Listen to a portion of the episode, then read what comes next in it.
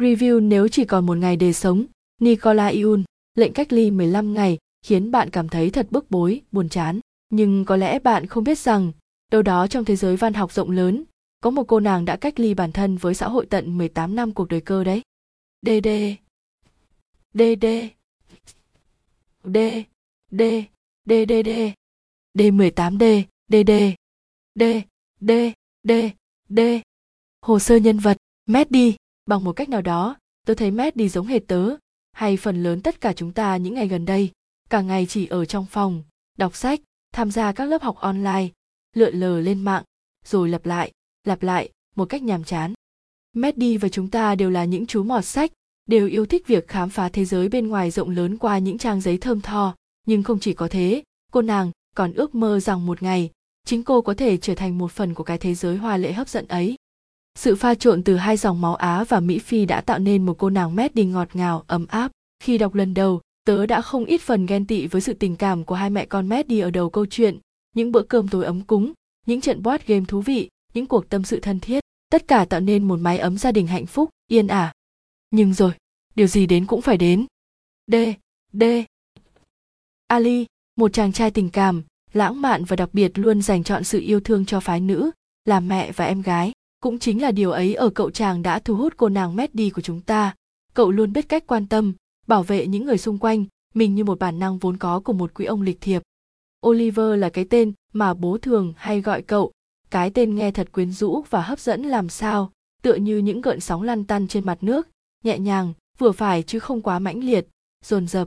Khi ở bên Maddie, cậu mang đến cảm giác bình yên, êm ả đến lạ kỳ, trái ngược hoàn toàn với khi cậu phải đối diện với gia đình, cụ thể là người bố ngày đêm say xỉn, suốt ngày hành hạ, mắng nhất mẹ con cậu. Có lẽ, vì chính bản thân đang ở trong hoàn cảnh phải đối mặt với những xung đột nặng nề, nên cậu không muốn những người xung quanh phải chịu nhiều đau khổ thêm. D.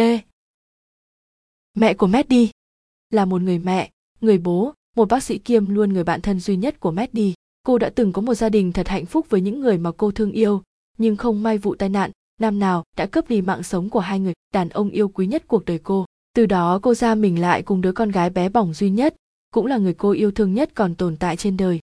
D. D. D. D. Xin đừng trách mắng cô ấy, đừng buộc tội cho một trái tim tan nát quá nhiều.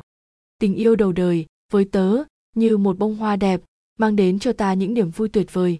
Nhưng các cậu ạ, bông hoa ấy là vô cùng non nớt, chẳng thể chống đỡ được mưa gió, lại dễ dàng tàn lụi. Lần đầu biết đến tình yêu, thứ tình yêu ngây thơ và vụng dại thứ tình yêu được nảy mầm khi ta còn chưa hiểu nhiều về sự đời về những biến cố lớn lao trong cuộc sống. Ngay khoảnh khắc ấy ngay khi ta đang tranh vênh đang hoang mang lo sợ thì tình yêu khe khẽ ùa tới. Ép ta phải trưởng thành ép ta phải lớn. Chính giây phút ta nhận ra tình yêu là gì cũng là lúc ta nói lời tạm biệt với khoảng thời gian ấu thơ.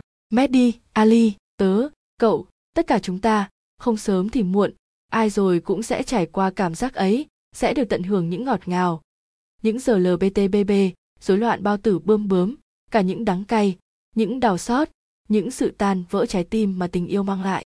Giống như ve lột xác, bươm bướm chui ra khỏi kén, đó là những nấc thang mà con người buộc trải qua. Quá trình này, có thể nói, đầy đau đớn và cũng không ngừng giúp ta dần vén mở bức màn cuộc sống. Dù có chấp nhận hay không, thì theo dòng chảy thời gian, chúng vẫn ảo ảo tôn tới, may mắn và bất hạnh, đẹp đẽ và xấu xí, vui vẻ và đau khổ tất thảy đều như những hạt bụi li ti trong không khí, luôn tồn tại quanh ta, luôn chiếm một vị trí nào đó trong dòng thác cuộc đời.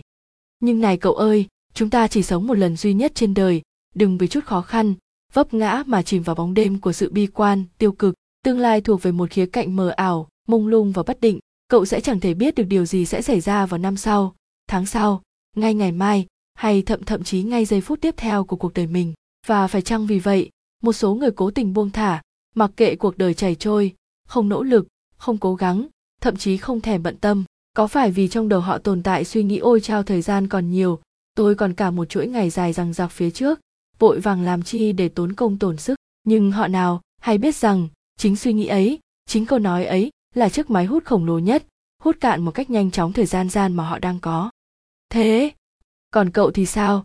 Nếu chỉ còn một ngày để sống, cậu sẽ làm gì?